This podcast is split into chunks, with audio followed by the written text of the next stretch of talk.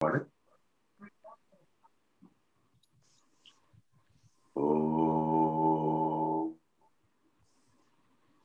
सहनावतु सहनौ भुनक्तु सह वीर्यं करवावहै तेजस्विनावधीतमस्तु मा विद्विषावहैः ॐ शान्ति शान्ति शान्तिः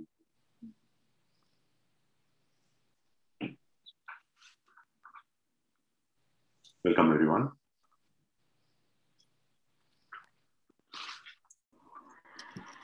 So, last weekend uh, we discussed uh, 2.47 Karmanye Vadikaraste Phaleshu Kadachana Ma Karma Phalahetu Bhuhu Mate Sangostva Karmani. So, to work alone, you have the right, but never claim its results. Let not the results of action be your motive, nor be attached to inaction. That is what we discussed uh, in the last uh, GD. So, a couple of things that uh, I noted down from our GD, um, which I'm going to summarize. Let me just to my mobile for a second. Okay. So, we started off our discussion by talking about what this very famous shloka meant for us over the years. And we kind of, you know, uh, reminisced about it in terms of how we understood it when we first heard it or the initial years of what we heard it and uh, what it means now. So one interesting thing which uh, someone said was that uh, this, the, the, the shloka moved from quote unquote faith uh, to uh, something that is rooted in pure logic and science. And uh, uh, somebody else said that you know not having expectations is so much more profound now compared to what it was in the past. In the past, we were confused, but now it is much much more profound. It's got a much deeper meaning. And the most important thing that uh, uh, somebody else mentioned was that the efforts are always in our control, but not the results. And therefore, we have to focus on the uh, efforts. And um, I think there was a there was a reference to this uh, famous book called The Flow by uh, Mihaly, which uh, uh, we seem to have connected, saying that the flow is something like a part of Karma Yoga, and uh, uh, it's and it's a recommended book by Krishna. So and and of course Kishore. So please, we should read that book when when when we get a chance. And then um, then we talked about uh, Karmanya Vadikaraste as quote unquote being in the present, not worrying about the past or the dead past or the unborn future. And uh, uh, that's when I think uh, a couple of powerful questions came about. And one of the questions came about, came about was should we ignore our past experiences if we have to live in the present? And with that question, it started getting into understanding how we would implement Karmanya Vadikaraste in our lives in a practical way. So what if someone brings up what we did in the past and if they constantly remind us about that should we keep dwelling on it. That was the question that uh, triggered off the discussions and there were some practical answers that uh, came about and I, am going to summarize a few of them. I may miss everything because you know i was typing typing while we were talking and i would have missed it but definitely please add if i missed anything. So swami sp's answer was that karma yoga is uh, karma yoga's way is my bad is getting burnt. That's uh, one way of looking at it. So acceptance of that situation was um, uh, was important.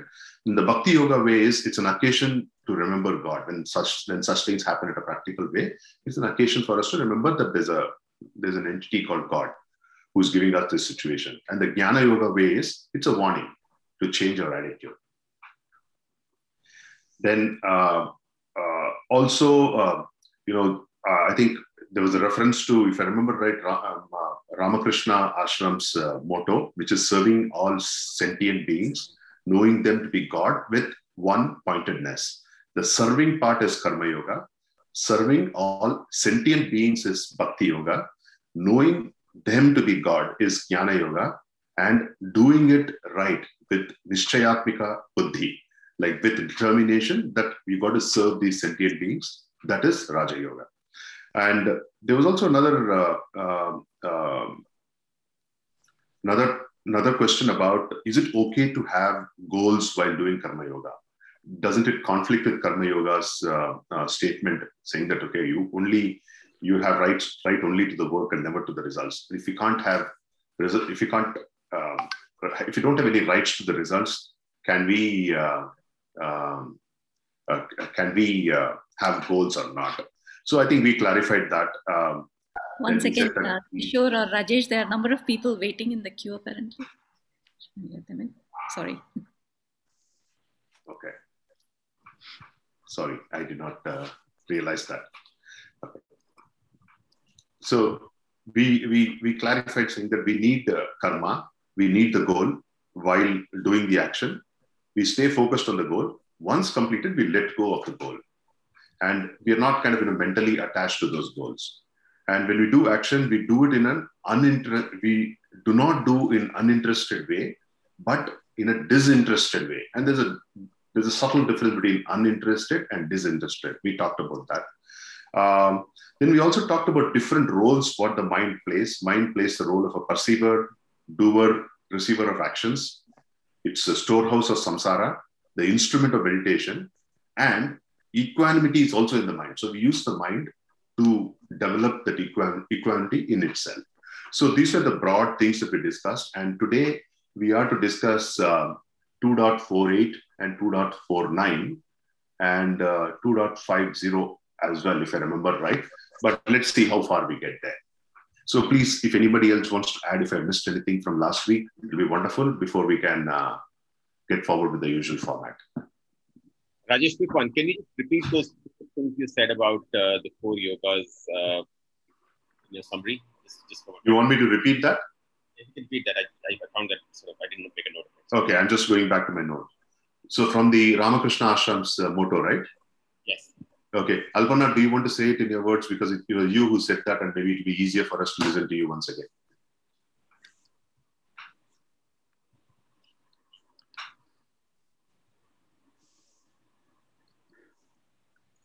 Sorry about that.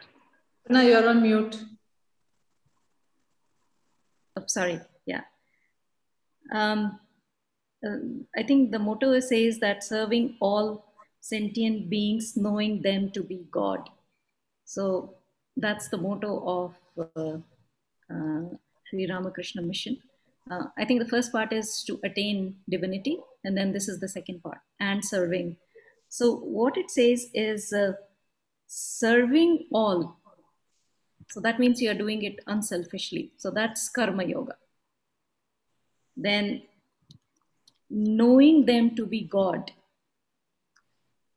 is bhakti yoga. And then knowing them sorry? to be God is knowing them to be God is jnana yoga, right? Um, actually, yeah, you're right. Um, serving them as being God, I think that's more of the bhakti yoga. Sorry, sorry, yeah, you're right, Ajay. Yeah. And then when this is only your focus, that you're just serving everyone, that becomes the Raja Yoga because you are doing it with, with single pointedness. That's your only motto left in life to serve all.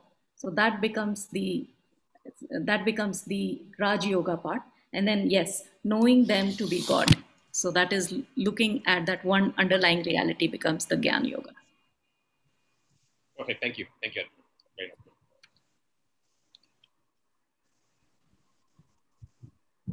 All right. So with that, uh, so any any additions, anyone to what I missed?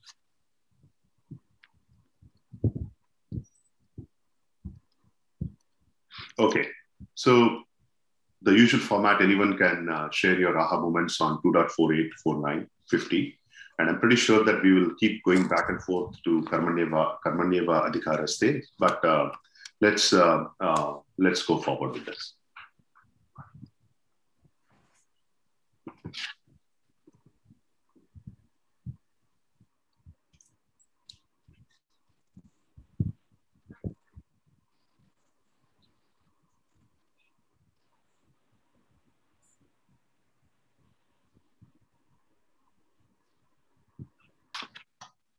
Maybe I will, I will, I will start off.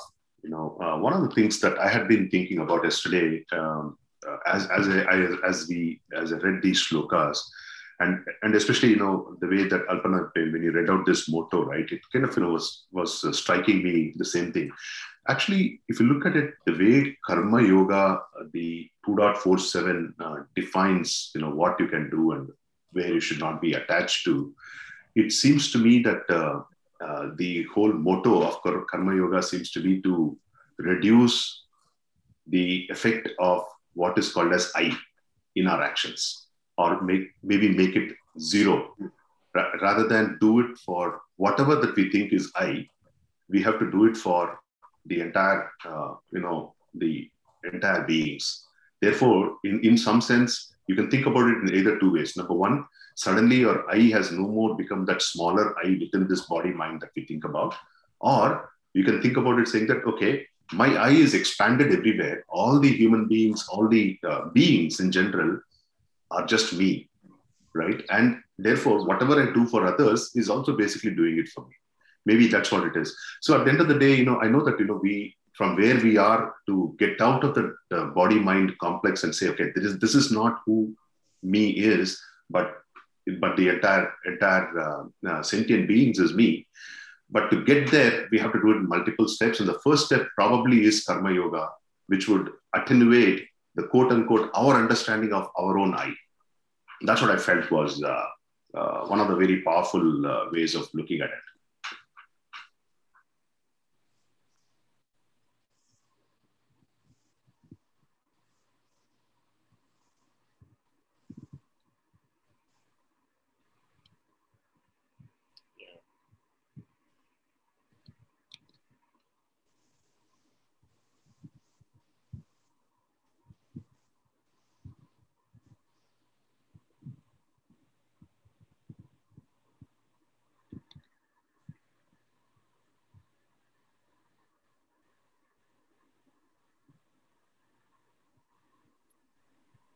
So, uh, so if I can, if I can come in, um, so I I looked at sort of the the last sort of piece of this 248 uh, uh, samatvam yoga, yoga uchate equanimity.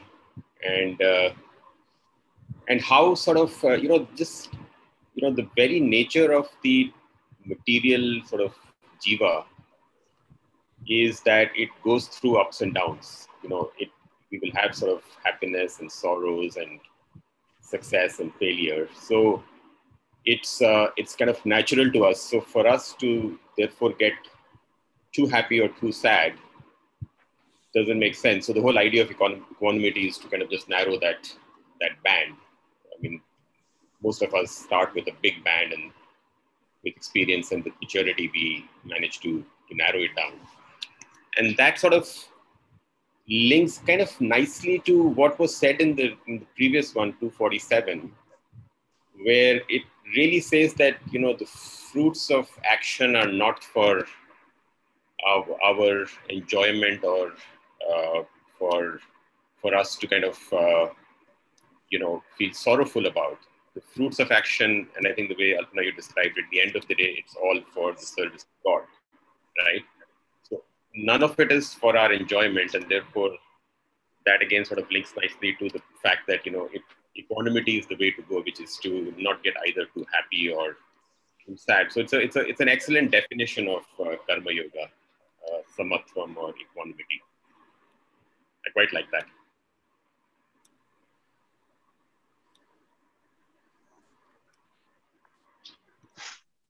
It, it also seems to me that uh, 247 is like the what, what is Karma Yoga, right? It defines it. Mm-hmm. And 48 is how, right?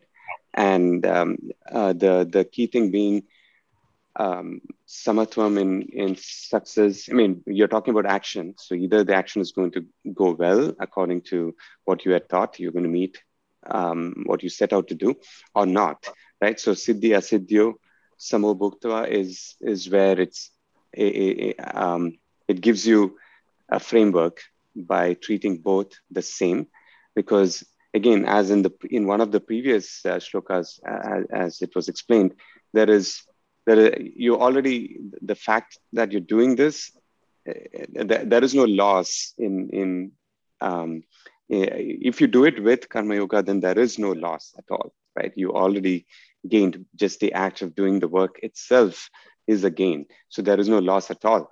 Um, uh, and uh, this kind of uh, puts a framework around it as well. Uh, that's how i see it.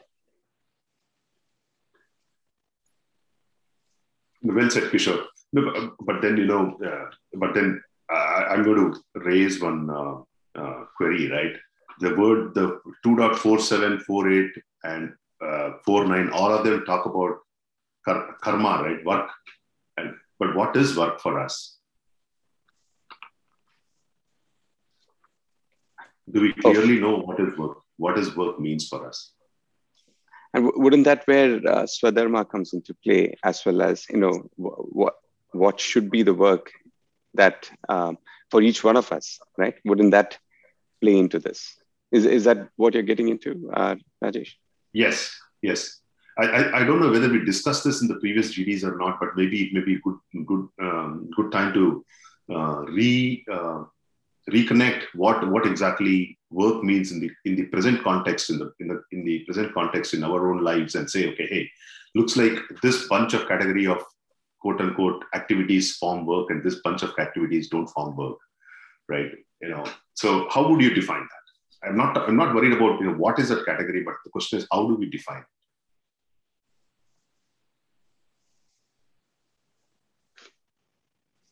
Yeah, I I think um, that's where we have to go back to the Swadharma because here it talks about the attitude, and then uh, the other the Swadharma part says what, what is the action that you have to take on, right?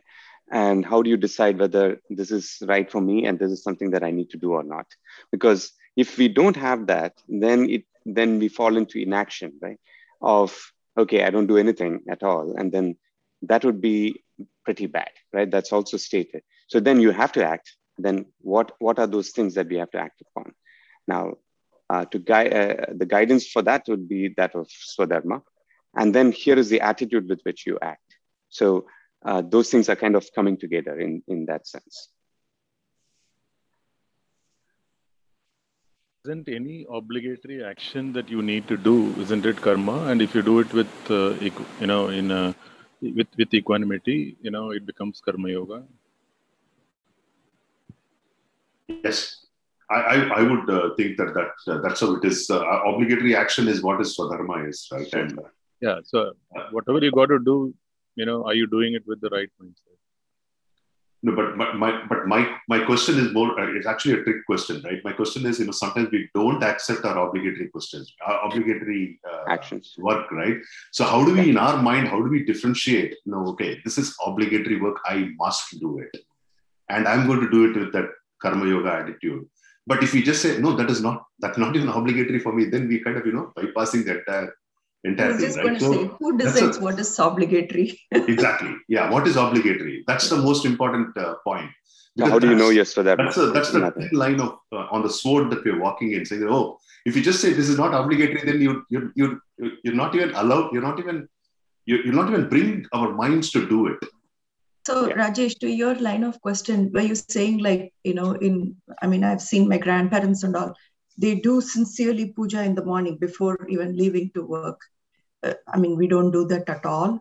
Uh, is that is that even like uh, it's, is it obligatory? We chose not that not to be obligatory.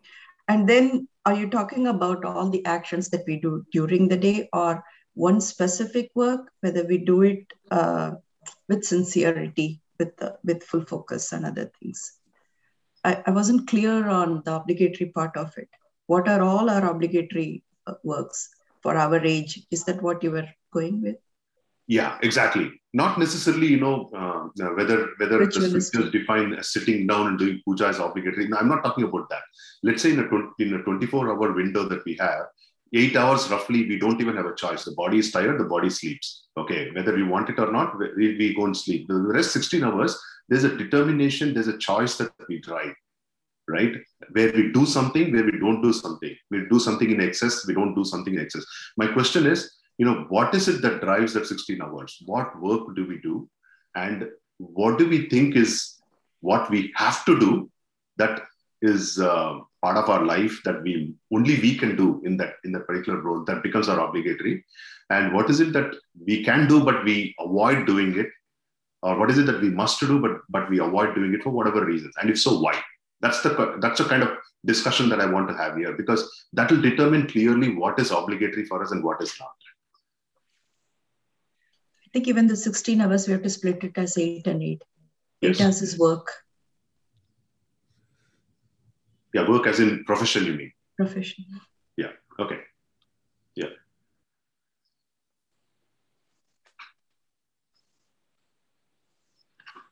obligatory is uh, whatever it's almost a choice right because um, say if you're you know you, you have your own business and you're doing whatever work to you know to build up your business you don't I mean, you don't have to have a business and you don't have to do that work, but you choose to do it because you believe that's what you want to do.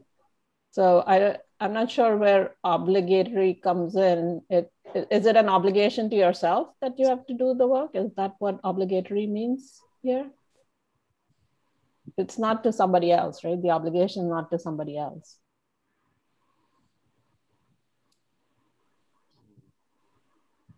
Yeah, uh, obligation to oneself and uh, it, you know sometimes it, it becomes very very clear saying that only we can do only we can do that work and nobody else can do that work. That is obligatory work. I think the work that thing... must get done and we take on the responsibility of doing it.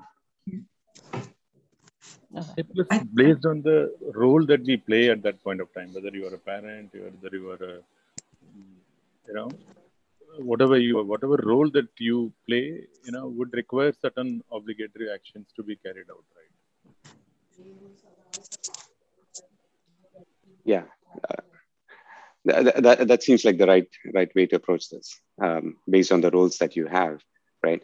Um, I, I, yeah I, and i think it also the role expands not necessarily tied just to the family right? You're part of society you're part of a um, a community and so on. So uh, it expands into that. So in that sense, it may not be just uh, about about me, but it'll be about a, a, lot more, in fact, about others.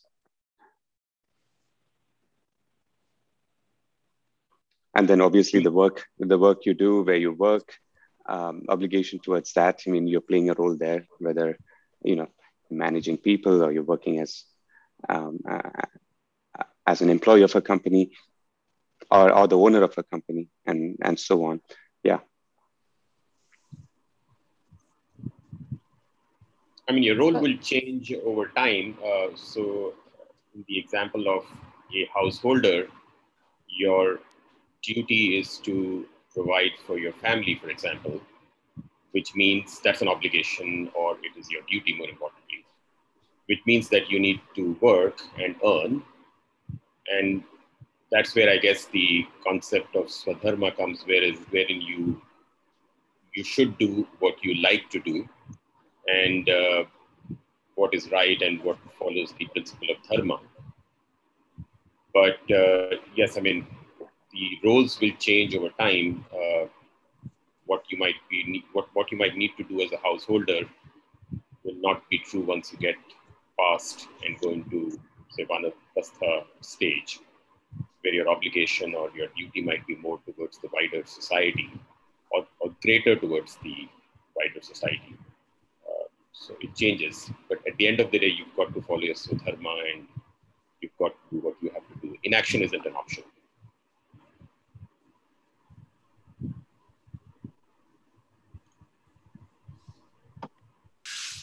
Alpana?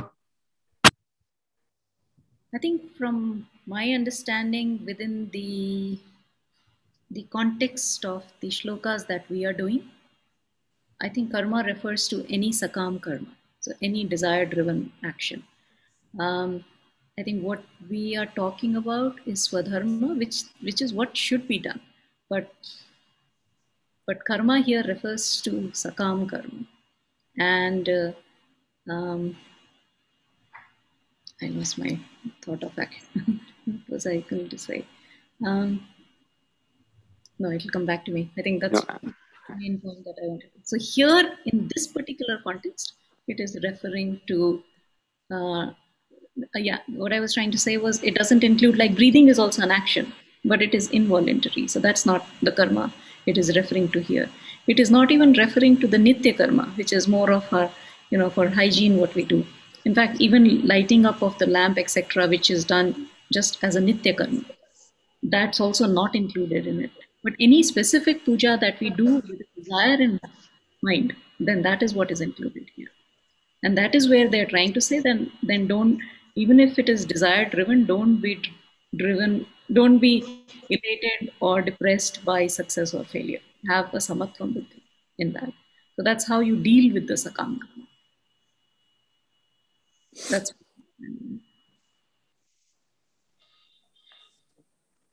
that's that's very interesting i think um, yeah that, I, I, I like what you just said uh, there yeah that I, makes sense in this context, yes.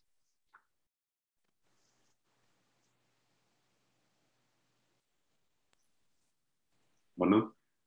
Yeah, I, I um, had more of a question because this uh, shloka, I guess it's, is it 49? 49, I think, um, talks about the Buddhi Yoga. And uh, how does that, um, how is it related to Karma Yoga? because it sounds like that's talking about how do you make the decision to undertake any action and is that you know does that play into swadharma um, and how how does it relate to karma yoga the question. From my notes uh, buddhi yoga in 49 refers to that samatvam buddhi which refers to karma yoga, how you do the karma yoga. How, how you do it or how how do you decide what to do or? How you do it. How you do it. the attitude okay. Same as karma, attitude actually. Okay okay Mukku? I, th- I think the way I kind of at least uh, read this is not obligatory or not. I think it just pertains to all action. I wouldn't. I think the way I understand is expand even Alpana's definition further. Uh, pretty much any action you do uh, to do it rest with restful awareness, because the whole this is a science of enlightenment. Krishna is teaching here, right? When you when you're enlightened, you're completely established in a restful awareness. You're acting, but from a restful awareness state. I mean, people describe it in different ways, but again, there's no um, doubts. Will I succeed? Will I? There's no anxiety in action in in in any karma or moving of the body or any thought or action. Uh, so the way I, at least I understand this doesn't really matter what you do, but be trained to uh, act from that space of restful awareness. Um, doesn't matter what obligatory, not even including breathing. Right? When you say when somebody is completely enlightened, they understand the breath, every breath that goes and comes. They they are they, they are aware of the pulse. So it is that space I think Krishna is pointing to in all, a lot of these concepts. He's building onto that. So just that's a perspective.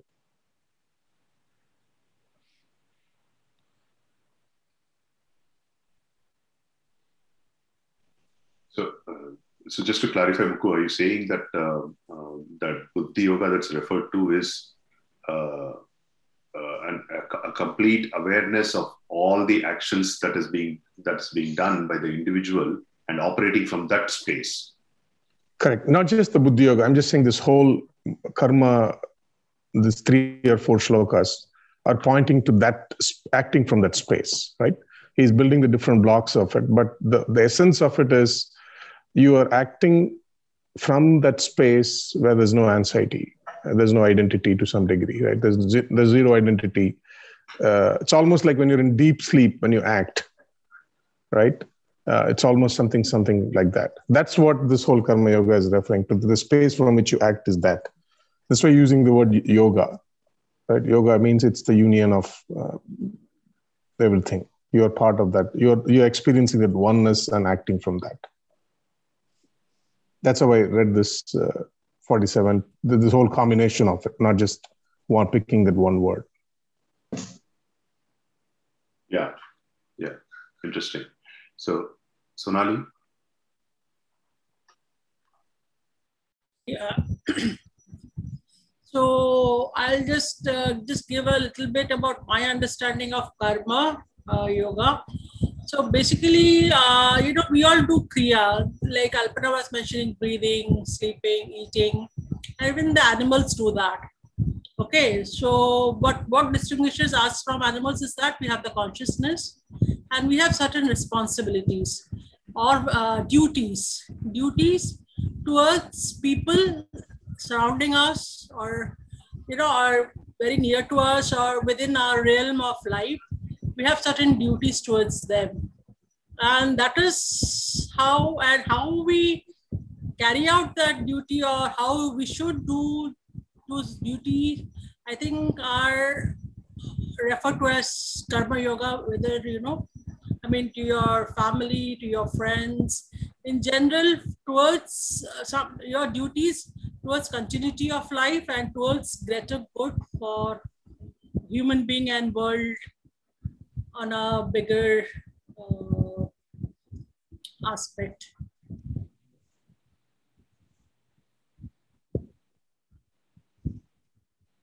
that's all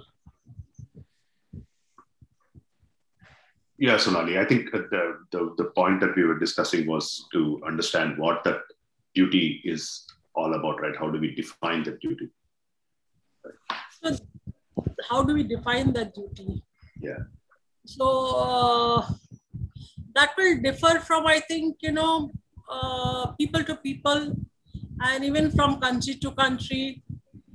I would say from religion to religion you know, because in our realm, uh, we being Indians, we follow the Gita and our certain set of duties are defined here.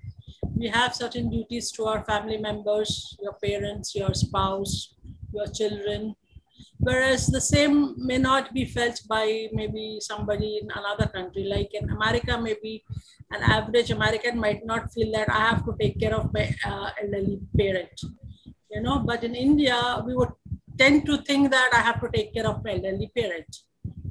You know, so those understanding of duties, I think, is may will vary from place to place, uh, from people to people, or region to region. I would say. So I think if we are all Indians here, and we we are trying to understand the Gita, try to follow the Gita, so accordingly, and the way we are brought up and our upbringing, so how we define the duties, you see how your you know ancestors, I mean your parents, grandparents have performed their duties, and you carry from there.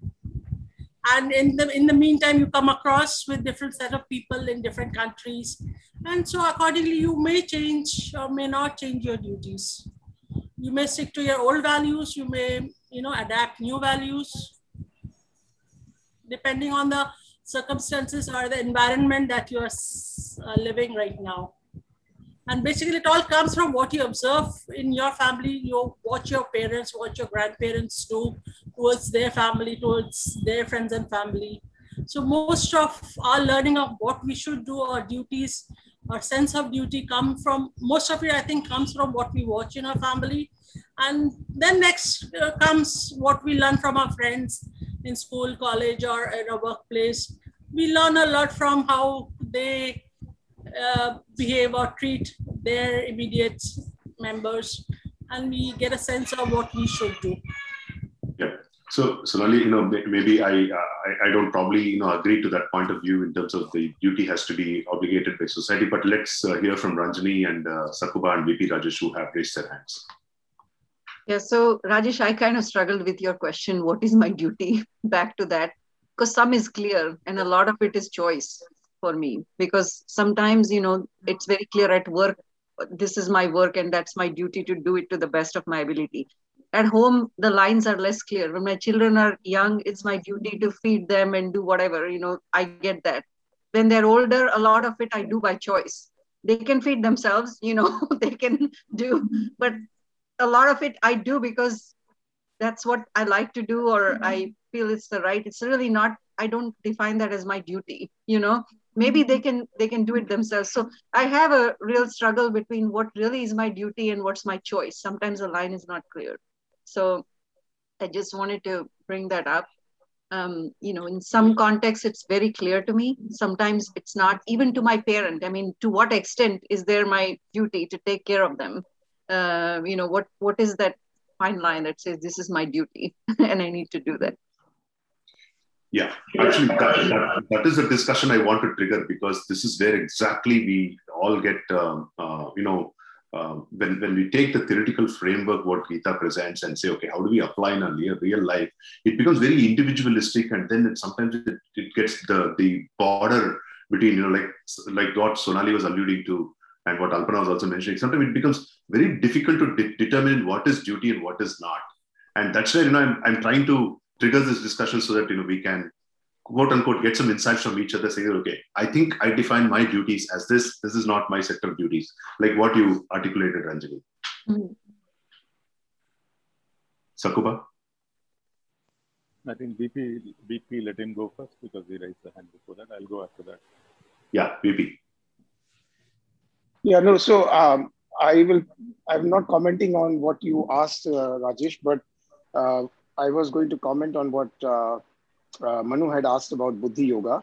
And uh, I was reading Professor VK's book, uh, Tip to Satya. Uh, and I'll just quote him how he explains this very well. I thought this was very good definition of Buddhi Yoga. Krishna refers to the above mode of doing action desirelessly and keeping equanimity as the norm as a Buddhi Yoga. This is the method by which we get beyond the result oriented ritualism. It is not what we do, but how we do it with equanimity is what gives the name Buddhi Yoga. So I thought, Manu, that might be helpful to you. That's great, VP. Thanks. That uh, helps a little bit. Uh, later, can you just uh, uh you know put the name of the book that you were referring to in, in the sure, chat sure. Or, yeah. or in the WhatsApp? Yeah, yeah. yeah thanks. Yeah. There you go, Sakuba no copyright violation. It is actually helping. Exactly. okay, so I, you know, coming to the definition of uh, what is uh, obligatory, I'm just trying to, you know, uh, think aloud. Like, uh, you know, can we go back? You know, like remember a few discussions back. Once uh, Alpana talked about, you know, feeling guilty when you don't do a certain action. So can we kind of extend that to say that anything where you know you feel you know uh, by not doing it you know wherever you feel guilty can we can we say that as your obligatory action?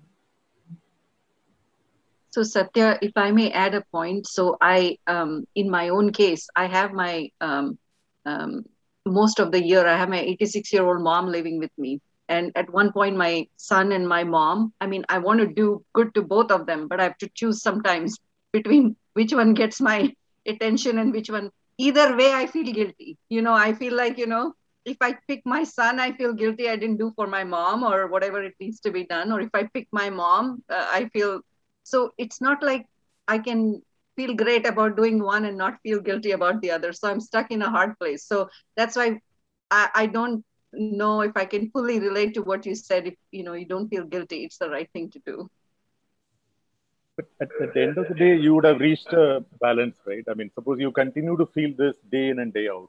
Okay. So, you know, uh, every day you feel uh, this agitation, like, you know, do yes. I look, at, you know, and then finally you would have found out a way to, you know, some equilibrium would have reached. Correct. Over the long run, yes, because sometime I will do one, sometime I'll do the other. But in the moment, you know, it never feels one or the other so some, i'm just stating this example but we often have a choice and sometimes between the two whatever you pick uh, you know you don't really know if you did the right thing or not so it's a matter of choice uh, i feel and in the end i think whatever gets you to a happy place um, it's a good thing So I don't have an answer, but just from my experience. Yeah. I think, uh, I, sorry, go ahead, Satya. No, I was just going to say, thanks, Manu. I was just going to say that uh, sometimes, you know, what uh, Satya is saying, just to take it forward, sometimes you will come back to those things. Like, meaning, for example, you wanted to do something, but you got distracted and you went in a different direction. But if I feel if it is important, sometimes it keeps coming back to you and then you sort of start focusing on that. So I think, yes, that guilty test is a is a very uh, reasonable way to think about it. That are you are you is are you feeling agitated? Are you feeling um, you know that you haven't done that you're supposed to do? And then you start thinking about it and doing something about it. So that's how i think about what is obligatory and what is not. Especially in the big big projects or big items right? Like big roles so to speak yeah even in a nitya karma sorry you know uh, even in a nitya karma like for example going back to what shanta said you know earlier like if you at the end of the day if you feel guilty that you didn't do your morning puja uh, you know if, suppose if you don't feel guilty it's fine. I mean that's probably uh, you know as per your dharma and so on. So you know it's not an obligatory action. That's fine. I mean at some point uh, we, we may feel that it is we may start feeling that way and then start doing it so I, I, I said my like my definition I was trying to apply to your your situation, but yeah, I completely understand what uh, Ranjini was uh, trying to say. Uh, BP, Manu, Mukku, all three of you still see hands raised. Yeah. Um, so I was uh, uh, I was just gonna comment on what Ranjini was saying about duty versus choice, because I was wondering if uh, you know if you choose to do something or if you're if it's your choice then does it like you know does it make for a, a, your duty could be a choice right? So it's not a either or. Meaning what you choose to do is what you have to do. I don't know if i'm making any sense but um, because uh, you know the um, I mean, you will have a lot of different things between which you will have to prioritize, right? Always, uh, like Ranjini was saying, between a parent and a child, who do you give attention to? You have to prioritize in the moment. Um, but if it's still part of your duty and you choose to do that, then then it's all good, right? And if if the the duty and the choice um, are the same, I think that makes for more uh, equanimous sort of, you know, um, or potential for equanimity because it's all aligned. So I have a question. Can I ask, please? you know, uh, see, I mean, Ranjini was talking about her mother and a child. So that kept me thinking, what is the obligation or the choice for a child or a 85 year old man? Do they have any duty do they have any obligations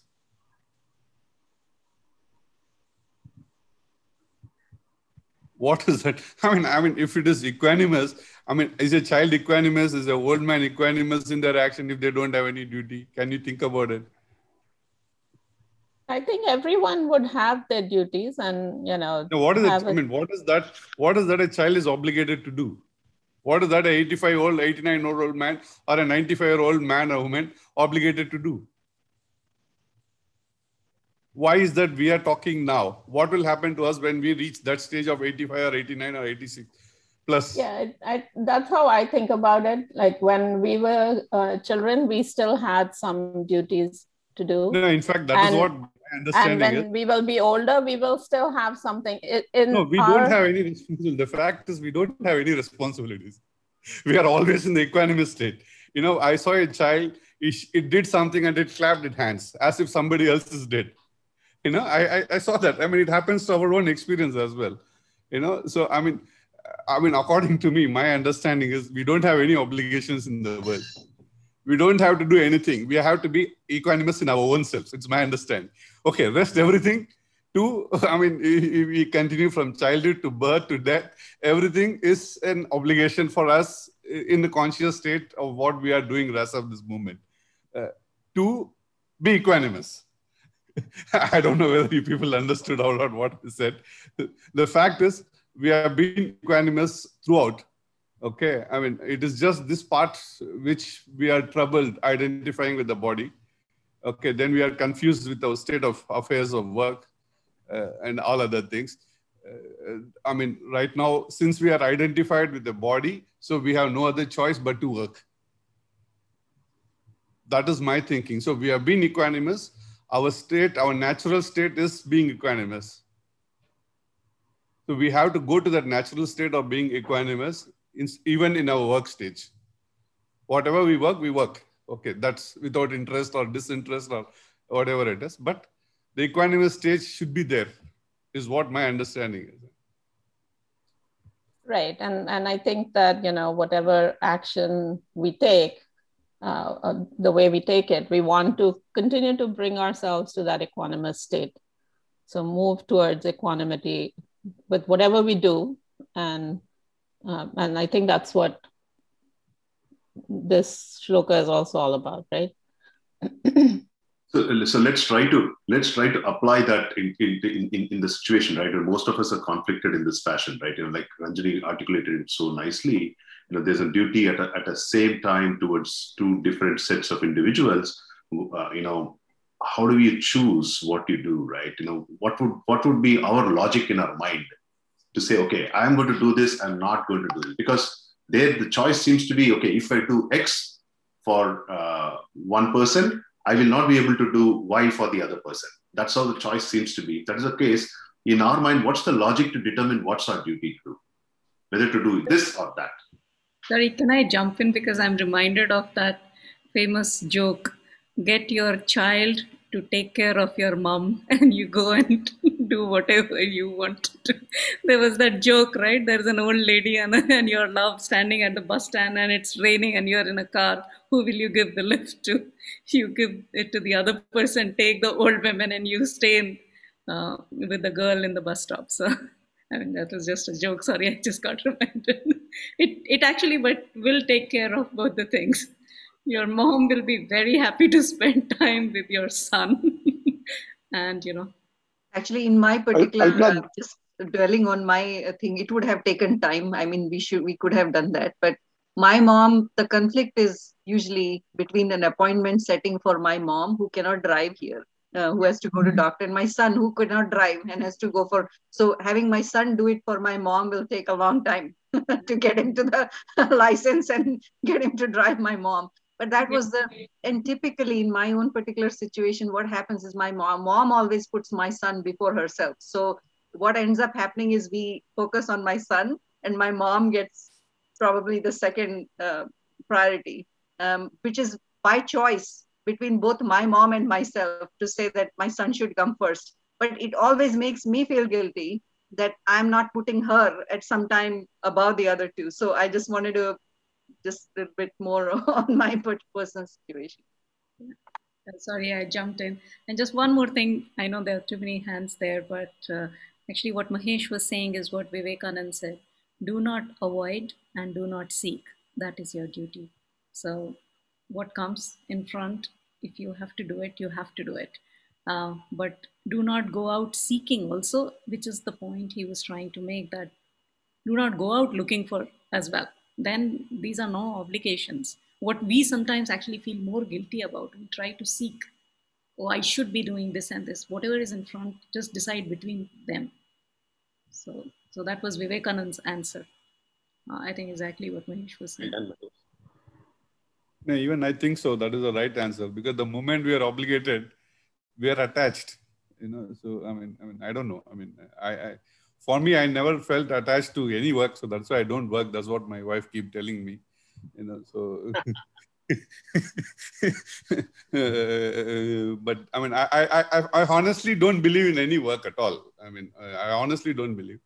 Uh, for me, Karma Yoga as a chapter is totally against my principles or, or my understanding of what Krishna says. I mean, according to me, there's no work. Honestly, there's no work it is just pure enjoyment. You see, you enjoy every stage of your life. uh, you go on, you enjoy, you work, you work, you work, you enjoy, you play, you enjoy, you talk, you enjoy. Simple, as simple as that is what I see. You know, I mean, I may be wrong, but this is what my understanding is. You just keep on uh, in that equanimous state and enjoy.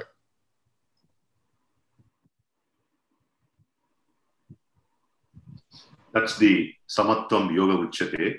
But then, you know, um, uh, there are four more hands raised here uh, we can choose in whichever order that we want to want to decide. You know, I'm going to choose from the left of my screen, Kishore.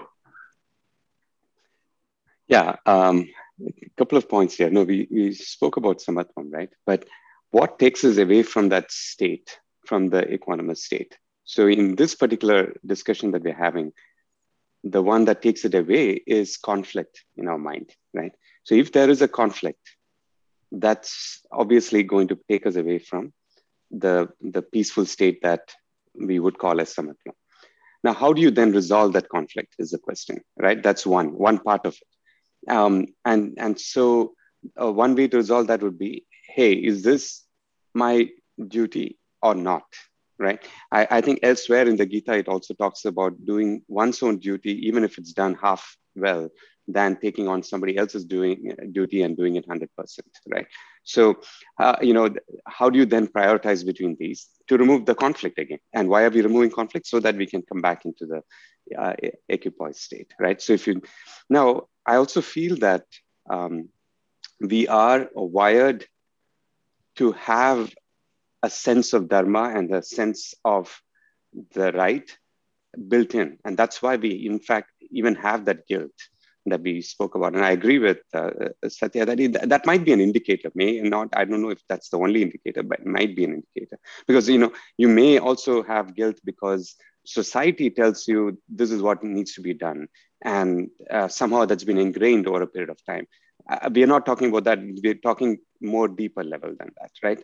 At a, at a uh, deeper level, there might be an indicator in the mind, which is which shows up as a thought that uh, um, maybe you should be doing this. And maybe you are neglecting this or maybe you should not be doing that right? So where does that come from? I mean i think that comes from an innate capability or an innate um, um, uh, th- there is something in us that helps us determine that right? So i just want to point that out. And uh, um, yeah so the, the guilt part might be an indicator. May not be the only one but yeah it's a it's a reasonable way to uh, finally remove conflict. I mean, that would be the the main reason why we are doing this. Okay. Yeah. So, so Ranjini, uh, your kind of thoughts kind of uh, got me thinking. I have to say, you've chosen a relatively benign example of your mother and son. I'm sure a lot of people will relate to the wife and the mother more. Which, which we all sort of go through, which is more difficult in, in many ways, as you will all, all agree. But, uh, but, you know, the point about uh, duty and choice, I think in, in the case, in, in these kind of situations, I think the duty is both ways, uh, inevitably. And I think you make choices based on what you think at that time to be right uh, I mean, obviously you want it to be the right decision, but it is never straightforward. So you make a decision based on the circumstances, etc., etc., and uh, you balance it out. I mean, not doing sort of doing one versus the other is obviously a difficult one. So you balance it out and do it to the best of your ability, and and that's how you kind of find peace. Uh, I mean, in, at least in my head, often what I do is I ask myself the question: Is this the best I could have done under the circumstances? And I, I kind of tell myself, you know, there will be conflict, there will be, you know, uh, you know, uh, lack of samatvam or whatever. But you kind of tell yourself that this is the best we could have done under the circumstances, and you live with it, right? Uh, so, so at the end of the day, we have choices, but our duty is to kind of identify what do we want to do, and we go we go ahead with that. So that's kind of how I think about resolving this conflict between duty and choices. Uh, the other point I wanted to make was what Mahesh said, which is interesting uh, in the way you live life, Mahesh, which is you work and be happy and, you know, kind of not, you, you basically live in the present effectively, right? Which is great, which is, I guess, what we all need to do. It's easier said than done. but that brings to me a question in, my mind that, and, and this is again going back to our previous discussion, it relates to 247 about, you know, having personal goals or, um, I mean, the, or, or, you know, having like a motivation or a kind of a big goal. Uh, is it necessary? And I think about, you know, human civilization, which has you know, developed and grown and modernized. Would that have been possible if we had only kind of followed this kind of path of let's do the action uh, to the best of our ability, but not have that sort of deep desire to achieve something, for example, right? Which comes with sort of a yearning for results or a certain outcome. Uh, and you know, if we just follow this kind of approach where I'm going to do whatever I can do, I will take whatever comes and life goes on, is, is that sort of something which it conflicts with at least the way, you know, today, you know, the world has grown, right? And I, I know, you know, there might be two different things. This is more about how you deal with it in your mind as opposed to not having goals. But sometimes I feel like, you know, if you don't have that sort of deep desire and I, I, hate to use the word whatever it takes because whatever it takes has a negative connotation of doing wrong sometimes. But you have to have that thing about I will make it work somehow or the other so that, you know, if you don't have that sort of deep desire, how do you achieve or how do you kind of scale heights, which we have done over, you know, the past several centuries? So that's a question for the group. I, I, I, I mean, I struggle with this a little bit. I mean, can I, can I add here? Sorry, go ahead can I add here? Uh, very well said, Ajay. So basically, I mean, there are two things here.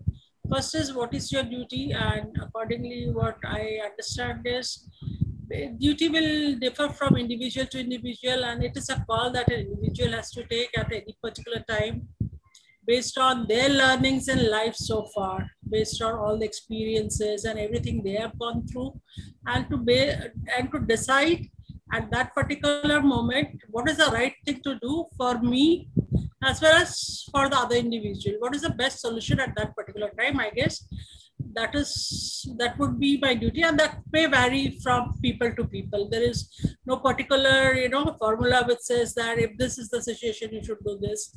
It will vary from individual to individual. And the second thing is like uh, what Ajay was referring to is your personal goals and deep desire to do something, you know, leading to conflicts. So exactly that is the problem that we are facing in this yuga, you know, Kali Yuga. That is why you know, we have all ambition driven, goal driven. That is what is leading to anxiety and stresses in our lives because of a deep desire to achieve goals or meet certain milestones in life and this is the problem inherent problem right now we feel in this particular era is the anxiety stress very common among individuals in corporate sector. You know companies hire psychologists to meet have their employees meet through anxieties and stress. So this is a very common problem which is associated with our deep desire to achieve our goal or meet our targets. So, and I think this was not there earlier in the maybe 100, 200, 100 years back. This was this is in the last 100 years or maybe last 60, 70 years, this has developed. I mean, prior to that, I think in my grandparents' time, I think this this problem was not there. Slowly, you know, I mean, it has manifested more in particularly in our lifetime. Most of the individuals, I think, I don't remember the statistics, but a lot of people are suffering from anxieties and stress because of this deep desire to achieve their goals and ambitions. So this is an inherent problem.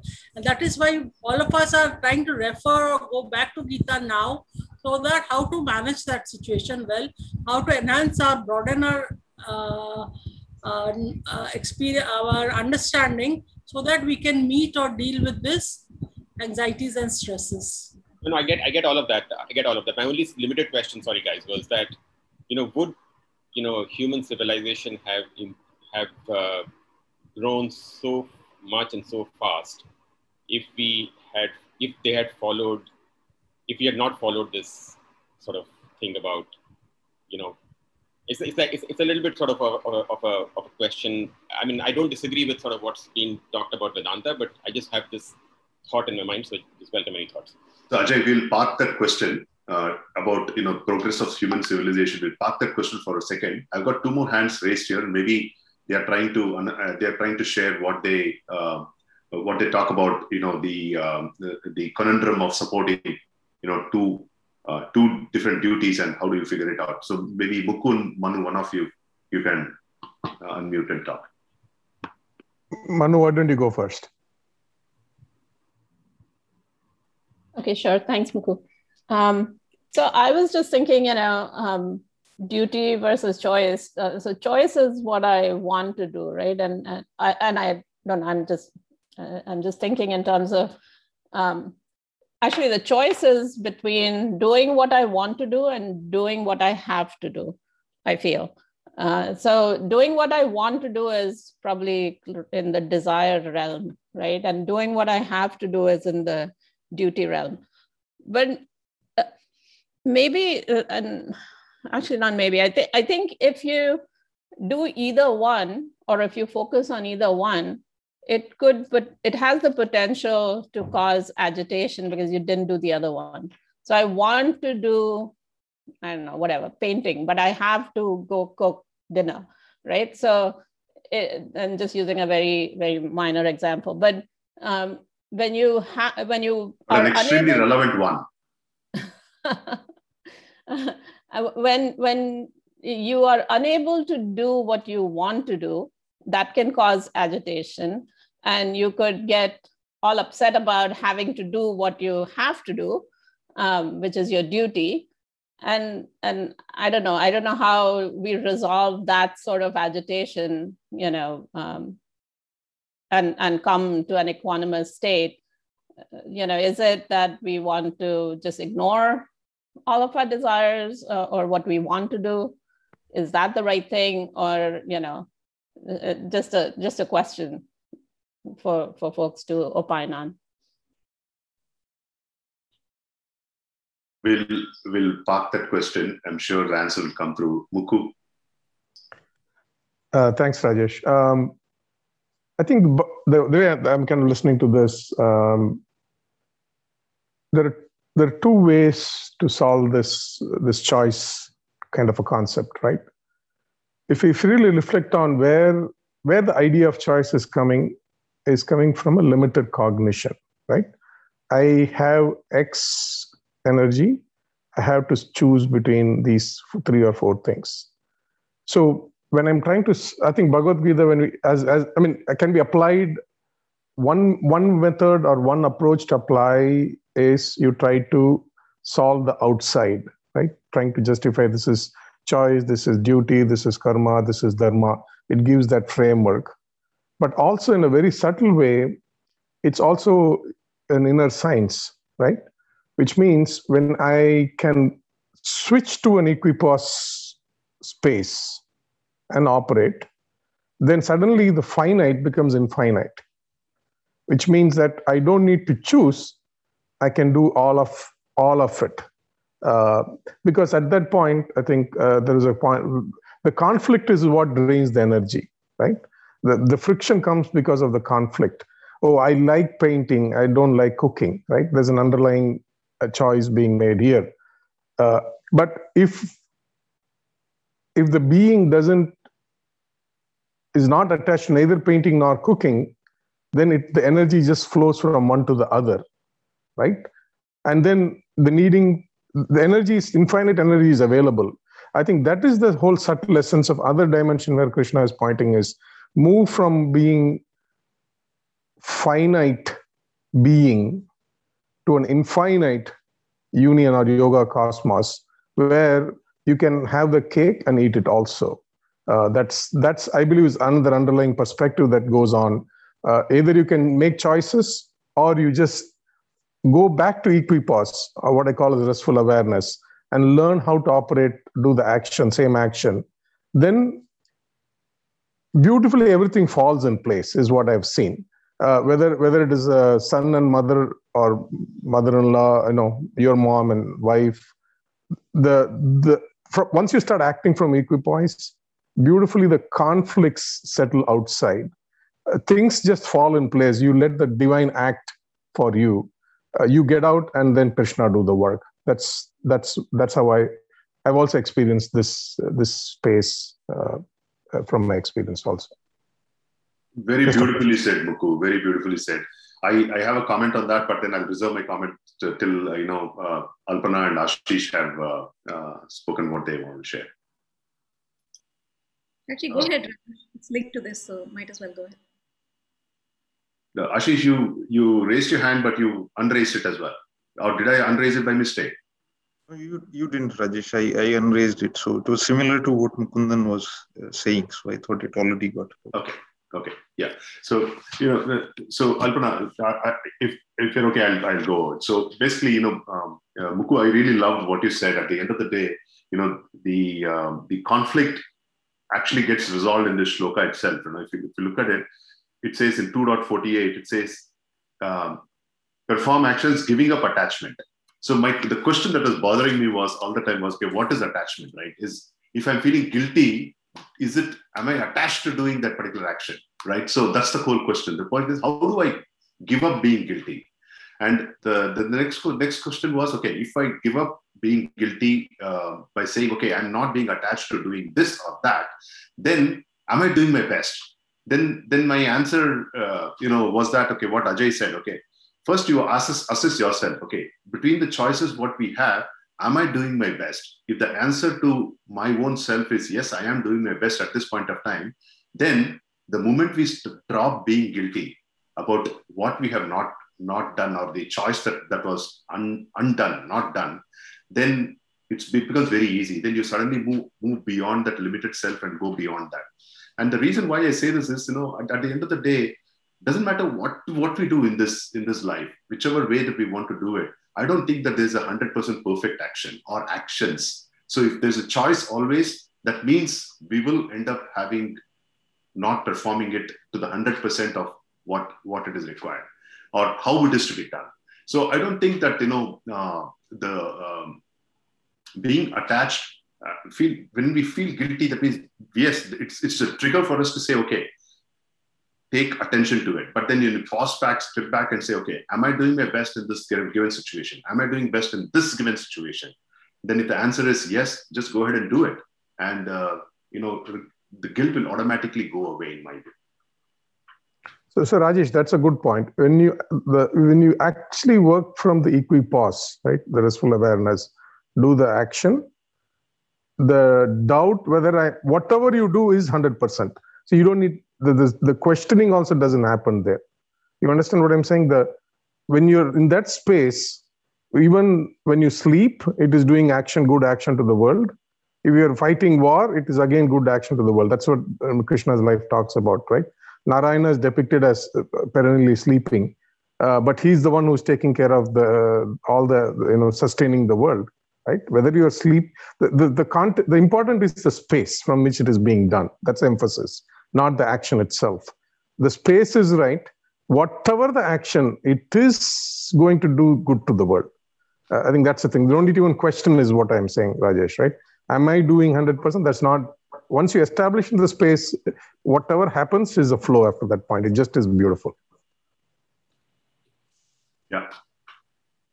Okay. Uh, Alpana and Krishna. Alpana. Yeah, no, I think both uh, and Rajesh, you said it very well. Um, I think I was saying something along the lines only, but I'll just, uh, you know, say it in my my words. So the first part I wanted to address was uh, when you asked about wants, should we just drop it? Actually, desires is, I think we'll come to that part in slightly later in this chapter as well. Um, but understanding that yes those desires are com- coming from feeling unfulfilled.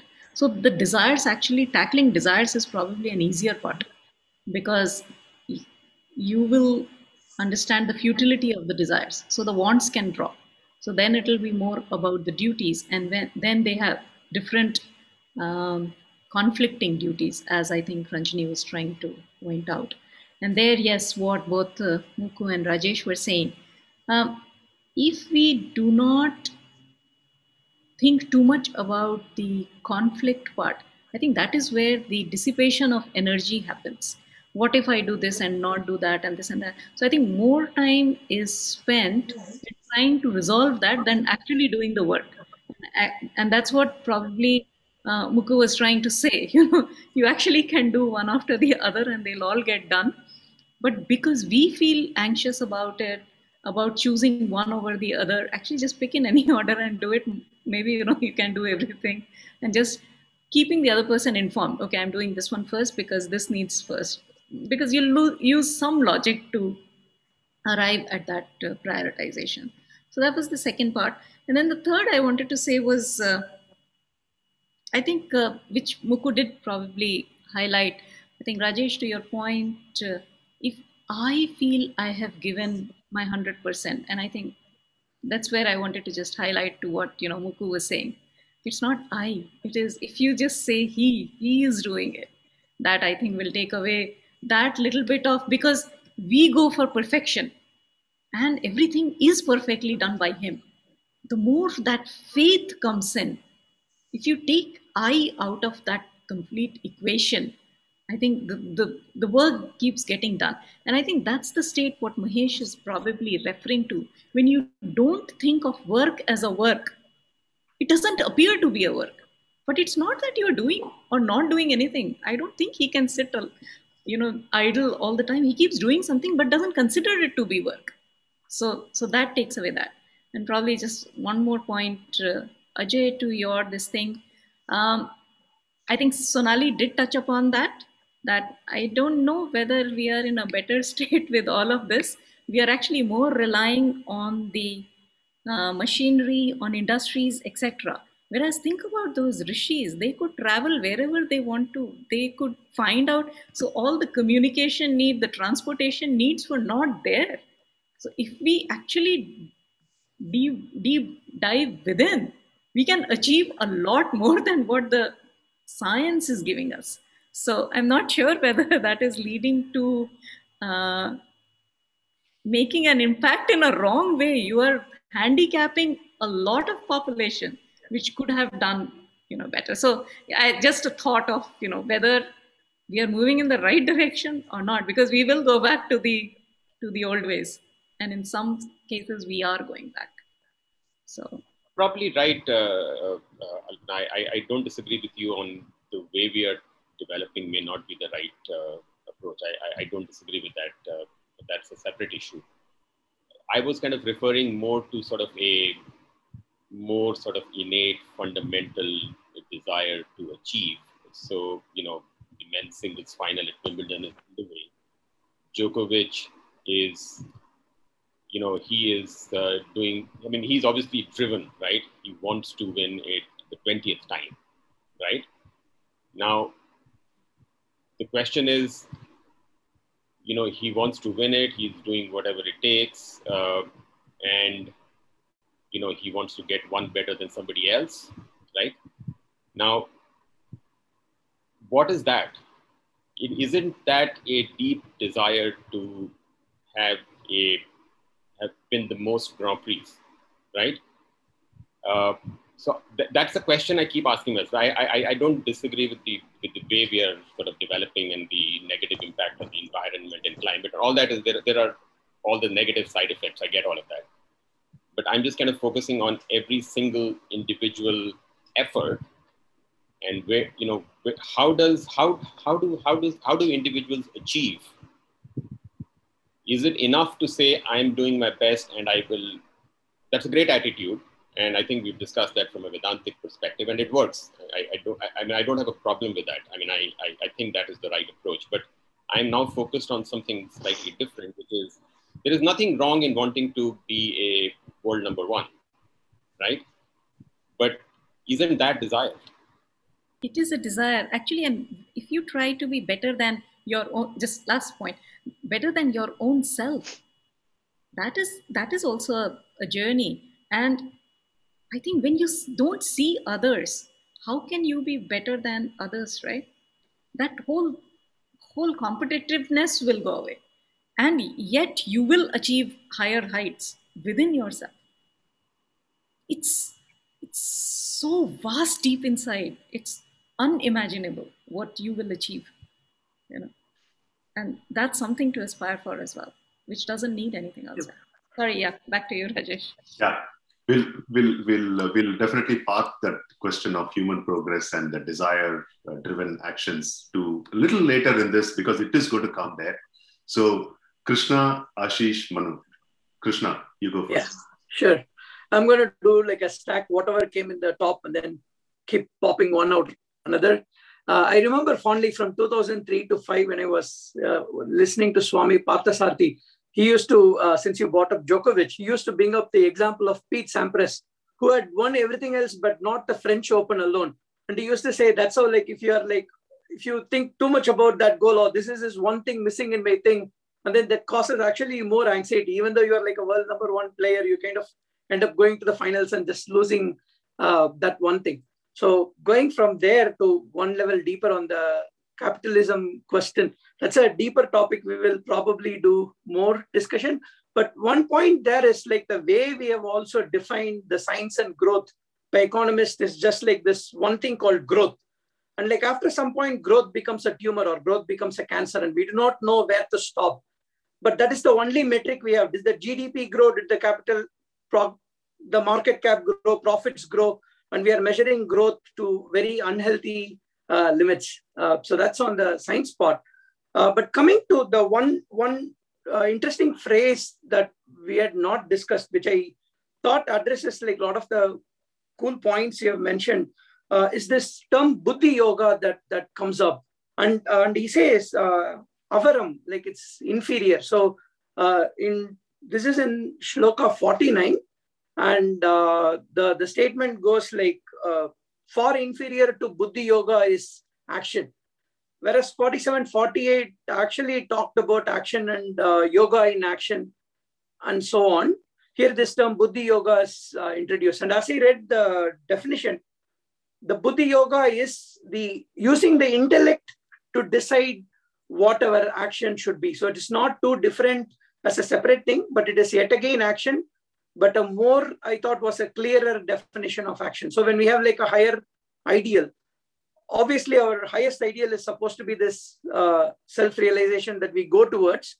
But at least if we start using our intellect to decide what action we should do so then so the, the lower basest form would be just the quick desire like a quick gratification uh, quick satisfaction of, of the the senses or uh, the bodily uh, needs uh, th- that part is the, the first level. And then something higher than that is like when you use your intellect to distinguish uh, distinguish what, what is the correct action.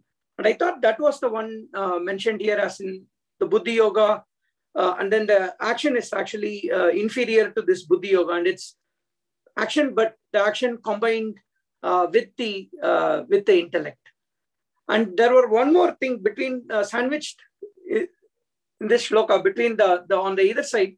So the previous one says uh, samatvam yoga uchyate, when you do it with equanimity. And then the following one says yoga karmashu kaushalam, that means skill in action. So you have a equanimous mind and you do your whatever your action is very skillful and you do it guided by your intellect. So the three shlokas I think kind of form uh, form very well. And then 48 and 50 both say uh, samat in that previous yoga yujyasva, and then uh, 50 also it, again Krishna uses tasmat again. He says tasmat yoga yujyasva, be steadfast in yoga. And I think that yoga now becomes three parts. You are equanimous, your yoga action is guided by your intellect, and you are very skillful in your action. And then the previous one had already said what you should not do. Don't do anything that is just desire or that is guided by inaction or where you are uh, attached to your results. And the results also, the, the hetuhu word is used two times between these four shlokas. Uh, the attachment to the motive of your action or the results of your action. Uh, that also I thought was very interesting. That ties all this 47, 48, 49, 50 uh, very well together. So looked at thing as a whole uh, made a lot of sense to me. Very well said, Krishna. Yeah, makes sense. Awesome. Ashish, Yeah, pre- pretty much repeating what has already been said. Uh, the, I, I, was thinking about it, especially the uh, confusion uh, we have while making a choice, which Ranjini was mentioning. I, I think we can go back to the book. Uh, I, the whole landscape is that Arjun has this conflict uh, and he has forgotten what, what is the right action. And uh, Sri Krishna is, in what we are reading, telling him that whatever is going to happen will happen. And you do what is karni, like what has to be done. Uh, so I thought that that's the landscape, and uh, we we can we can go back to that, go back to the book, and uh, try to see what it is telling us if we are in conflicting situations like that. And uh, secondly, uh, to, uh, and Rajesh doesn't want to go back to Ajay's question because it needs a bigger discussion, looks like. Uh, but uh, one one thing I noticed uh, as as we are dwelling upon this more to, to plot 47, all that topic, um, coming back to, I'm, I'm going going through a, a long corporate program, training program, and where uh, they, they, are doing a personality test, enneagram test, and um, just observing that mine has changed in in last three three four months. Uh, I have become less competitive and uh, more kind of I, I it, it has changed to I'll not drive people mad the way I was probably doing earlier. So yeah, in, in some way the aggression is going away. I'm I'm not saying whether it is good or bad, but just want, wanted to So, Manu, Kishore. I don't know who raised the hands first, but uh, one of you choose, please. I'll go really quickly. I, I uh, first of all, Krishna, that was really a nice summary of all the shlokas. It, it made a lot of sense. Thank you. Um, I was just going to comment on the goal uh, aspect. I know we don't want to discuss it much, but I just wanted to say that I don't think anywhere it says to not have a goal, right? So I think a larger goal. We we talked about this with the, the Gandhiji example last time that he had the larger goal of uh, independence, but you know he was not getting caught up in it and on a day to day, or it, he didn't allow the successes and failures to get to him. Um, and so I think the larger goal aspect I felt is is okay to have. It's not it's not uh, something that you know is anywhere it says that we shouldn't have um, just wanted to mention that. But Krishna, really, thank you. That was awesome. I, I really liked how you put all those four together. Thank you. Yeah. So, you know, I, I thought, you know, I understood what uh, Lord Krishna tried to uh, mean by Buddhi Yoga, you know, by the definition that, you know, it's not what you do, it's what you do with equan, you know, equanimity.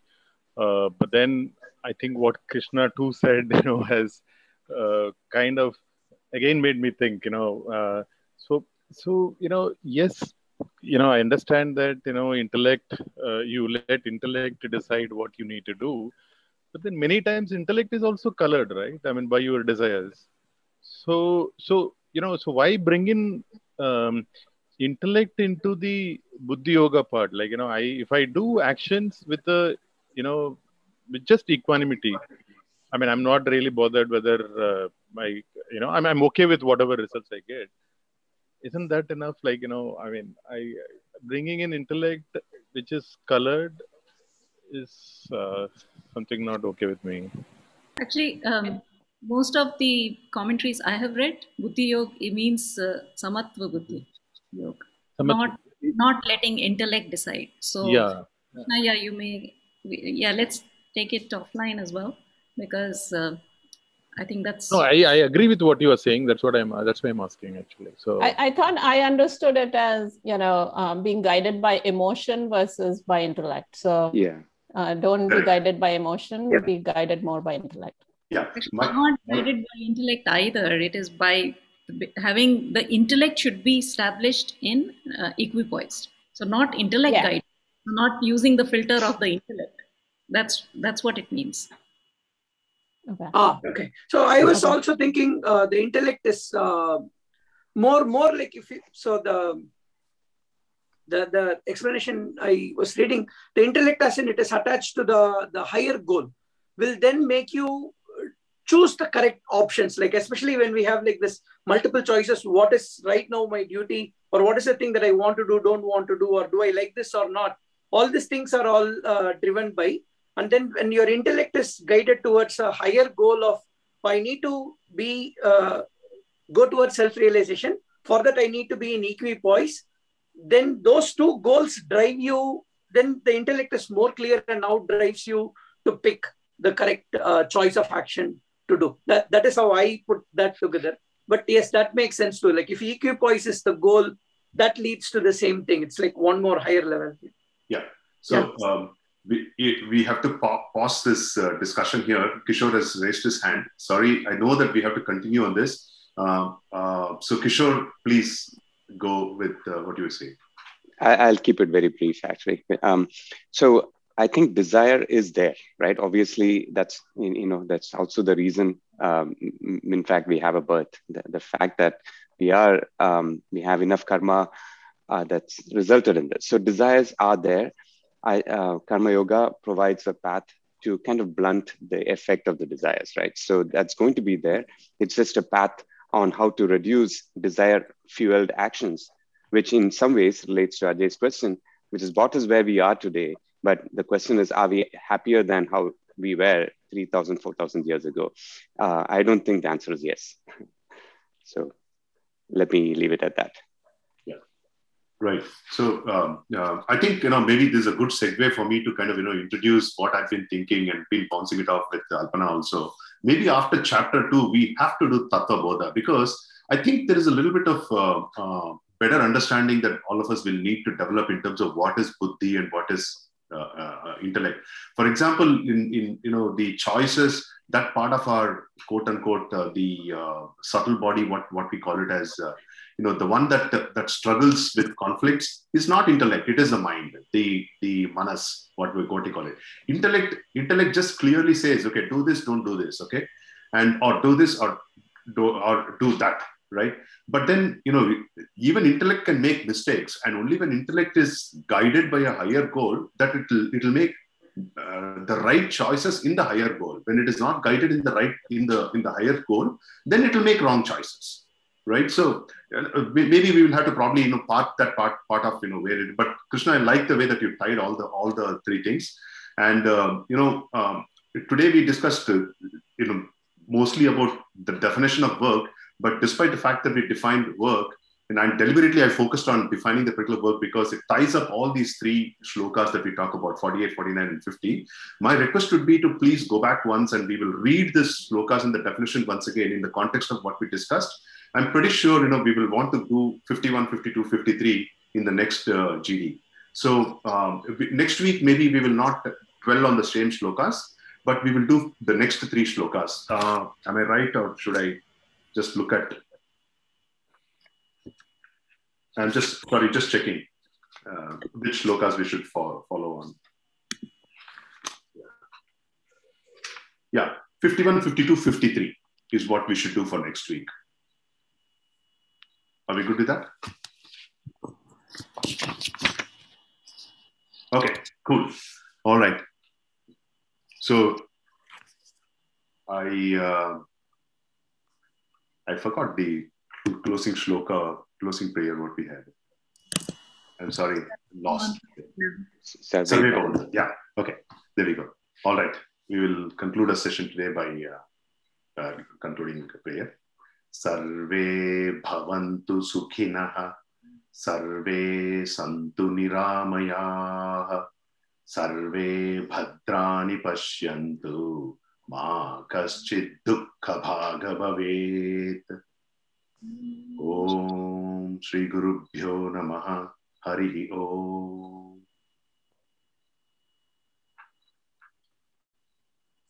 Thanks so much, everyone.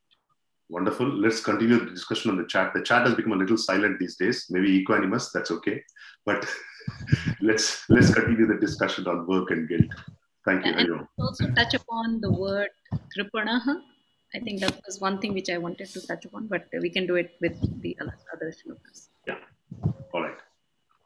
Inaction is not an option. So yeah, participate in the chat.